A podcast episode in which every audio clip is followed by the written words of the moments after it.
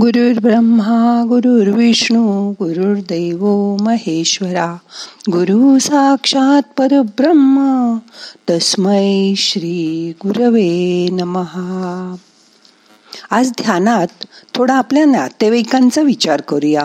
मग करूया ध्यान. ताट बसा. हाताची ध्यान मुद्रा करून हात मांडीवर ठेवा. डोळे अलगद मिटा. मोठा श्वास घ्या. आज नातेवाईक म्हटल्यावर खूप लोक तुमच्या डोळ्यासमोर तरळून गेली असतील ना? बघा बरं तुमचे नातेवाईक डोळ्यासमोर आणून.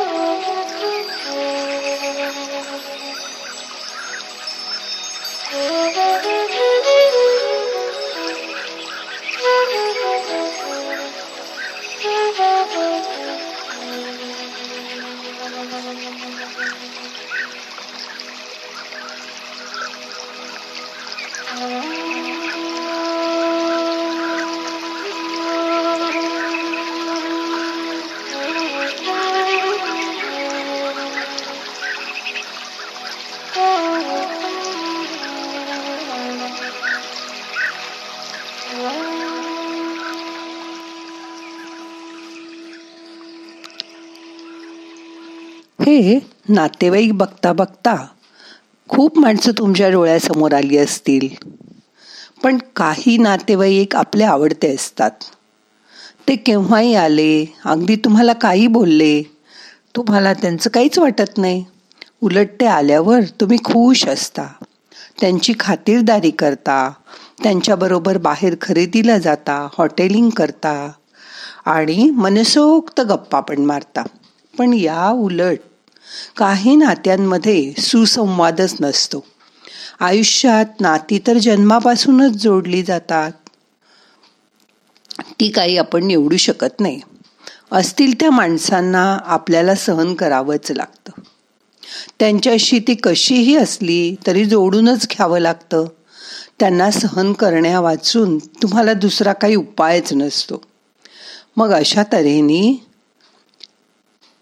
रागीट तऱ्हेवाईक विक्षिप्त नातेवाईकांशी कसं वागायचं ते बघूया आजच्या ध्यानात. कारण त्यांना टाळता तर येतच नाही ना? अशा वेळी शांत रहा. असे बरेच नातेवाईक असतात की त्यांच्या कोणत्या ना कोणत्या मुद्द्यावरून तुमचं त्यांच्याशी जमतच नाही. त्यांचा राग आला तर चिडचिड करू नका. अलगद त्यांच्यापासून लांब व्हा. मोकळ्या हवेत बाहेर जा आणि मोठा श्वास घ्या. सावकाश सोडा. मनातल्या मनात एक ते शंभर आकडे मोजा. तुमचा राग हळूहळू शांत होईल. मन शांत झालं की मगच परत आत त्यांच्यासमोर या. एखाद्याशी तुमचं अजिबातच जुळत नसेल तर धुसफूस चालू ठेवण्यापेक्षा त्याला सरळ सांगून टाका. मला तुमच्याशी बोलायचं नाही. काही नातेवाईक आपल्याला गिल्टी फिलिंग देतात. आपले दोष दाखवतात. असं बघा मागे तुमच्या घरच्या एका कार्यक्रमात नेमके काही पदार्थ थोडे अंदाज न आल्याने संपले. तर हे लोक प्रत्येक वेळी तुम्हाला तीच आठवण करून देतात. अशा वेळी आपल्याला गिल्टी वाटून न घेता त्यांना सांगा आम्ही चुका करतच शिकतो. यावेळी मात्र आम्ही विचार करून ठरवू आणि पुरेल इतकं मागवू. हे पण त्यांना हसत हसत सांगा. म्हणजे वादविवाद होणारच नाहीत. मुख्य म्हणजे तुमचं मन शांत ठेवा. तुम्हाला गिल्टी वाटायचं काही कारणच नाही. पण ते तुम्हाला तसं वाटावं म्हणून प्रयत्न करतायत हे तुम्ही समजून घ्या. काही नातेवाईक चांगलं सजेशन देतात पण तुम्हाला त्यांचा राग असतो. त्यामुळे त्यांच्याविषयी तुमचं मतच चांगलं नसतं. अशा वेळी त्यांचं म्हणणं तुम्ही आधी शांतपणे ऐकून घ्या समजून घ्या आणि त्यांचं म्हणणं योग्य असेल तर ते त्याच बाजूनी उलटं तुम्ही सर्वांना त्यांचं म्हणणं पटवून द्या. मला खात्री आहे मग असे नातेवाईक तुमच्याशी चांगला संवाद साधतील. आलेल्या नातेवाईकांना काहीतरी काम नेमून द्या. काही माणसं सतत दोषच शोधत असतात. त्यांना छोटीशी तरी जबाबदारी टाकून त्या जबाबदारीत गुंतवून ठेवा. मग ते इतरांच्या चुकांकडे दुर्लक्ष करतील. जबाबदारी दिल्यामुळे ते आतून सुरुवातीला व आपल्या कामात अडकून राहतील त्यामुळे त्यांचा दुसऱ्यांनाही त्रास होणार नाही. काही नातेवाईक मात्र हॅप्पी गो लकी टाईपचे असतात. मोठमोठ्या तार स्वरात बोलून सतत दुसऱ्याला टाळ्या देत जोक मारत असतात. अशी व्यक्ती सगळ्यांना खरं तर त्रासदायक वाटत असते. एखाद्या नातेवाईकाला कानफाट्या असं नाव पडलं की त्याच्याकडे सगळे त्याच नजरेने बघतात. बघा सतत चिडचिडा स्वभाव असलेली एखादी काकू सुग्रण असते. अशा वेळी तिच्या त्या गुणाचा मुद्दाम सर्वांसमोर आवर्जून उल्लेख करा. त्यांचं कौतुक करा. त्यांच्या स्वयंपाकाचं कौतुक करा. त्यांनी केलेलं त्या पदार्थांच्या तोंड भरून स्तुती करून कौतुकाने खा. मग बघा त्यांची चिडचिड आपोआप कमी होते की नाही. काही नात्यात फार जुना ताण असतो. ते अगदी जरुरी पुरतच बोलतात. समोरासमोर आल्यावर सुद्धा त्यांच्यात एक अवघडलेपणा असतो. अशा वेळी जावा जावा नंडा भाऊजया सासरे जावई ही नाती अवघड वाटतात. पण त्यात पण मोकळा संवाद करा. आणि मग हे अवघडले पण तुम्ही संपवून टाकू शकाल. तुमचं लक्ष कुटुंबाभोवती नातेवाईकांच्याकडे असतं. त्यात नेहमी तुम्ही दुसऱ्यांचाच विचार करता. ह्याला काय वाटेल? त्याला काय वाटेल?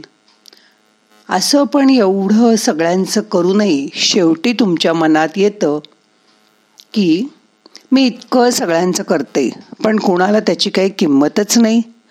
म्हणून नातेवाईकांमध्ये फार गुंतून पडू नका. सगळ्यांच्यात स्वतःसाठी वेळ काढा. स्वतःला फ्रेश ठेवा. आणि मग बघा तुमची नाती कशी बहरतील ते. कधीकधी आवडत्या नातेवाईकाला मदत करताना तुम्हाला काळ वेळेचं सुद्धा भान राहत नाही.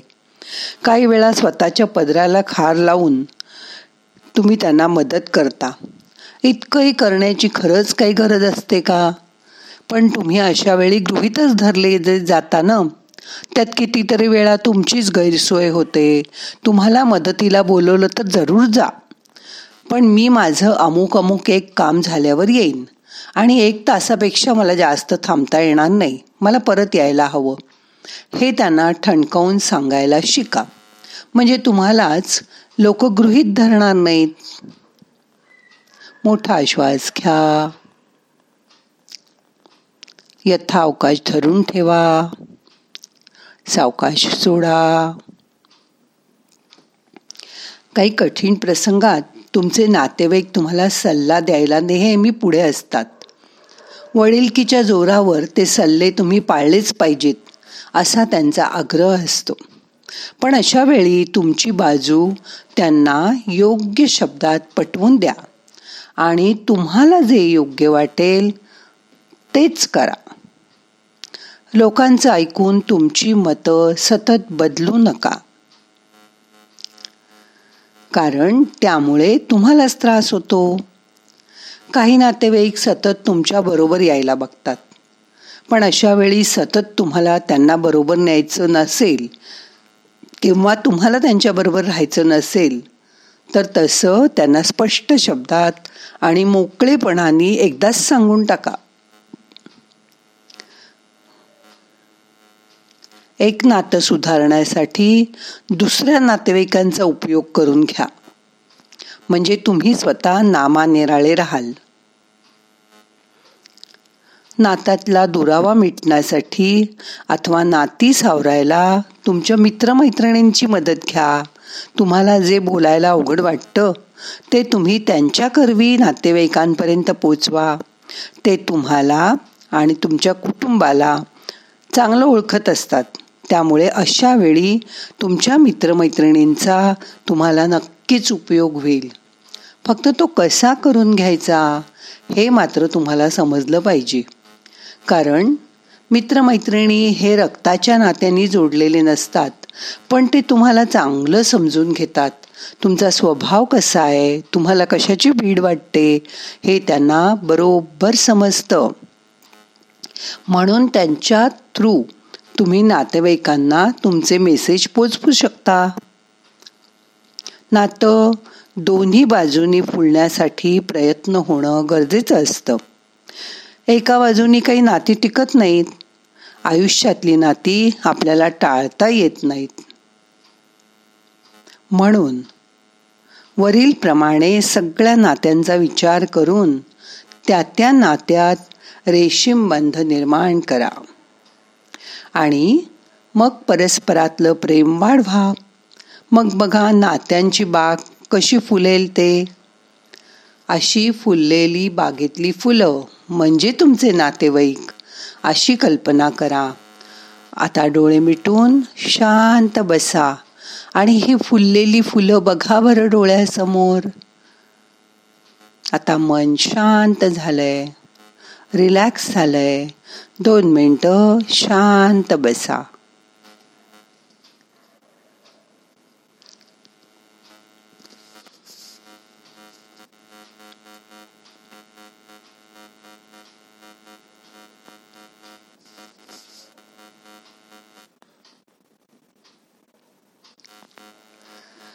मोठा श्वास घ्या. यथावकाश धरून ठेवा. सावकाश सोडा.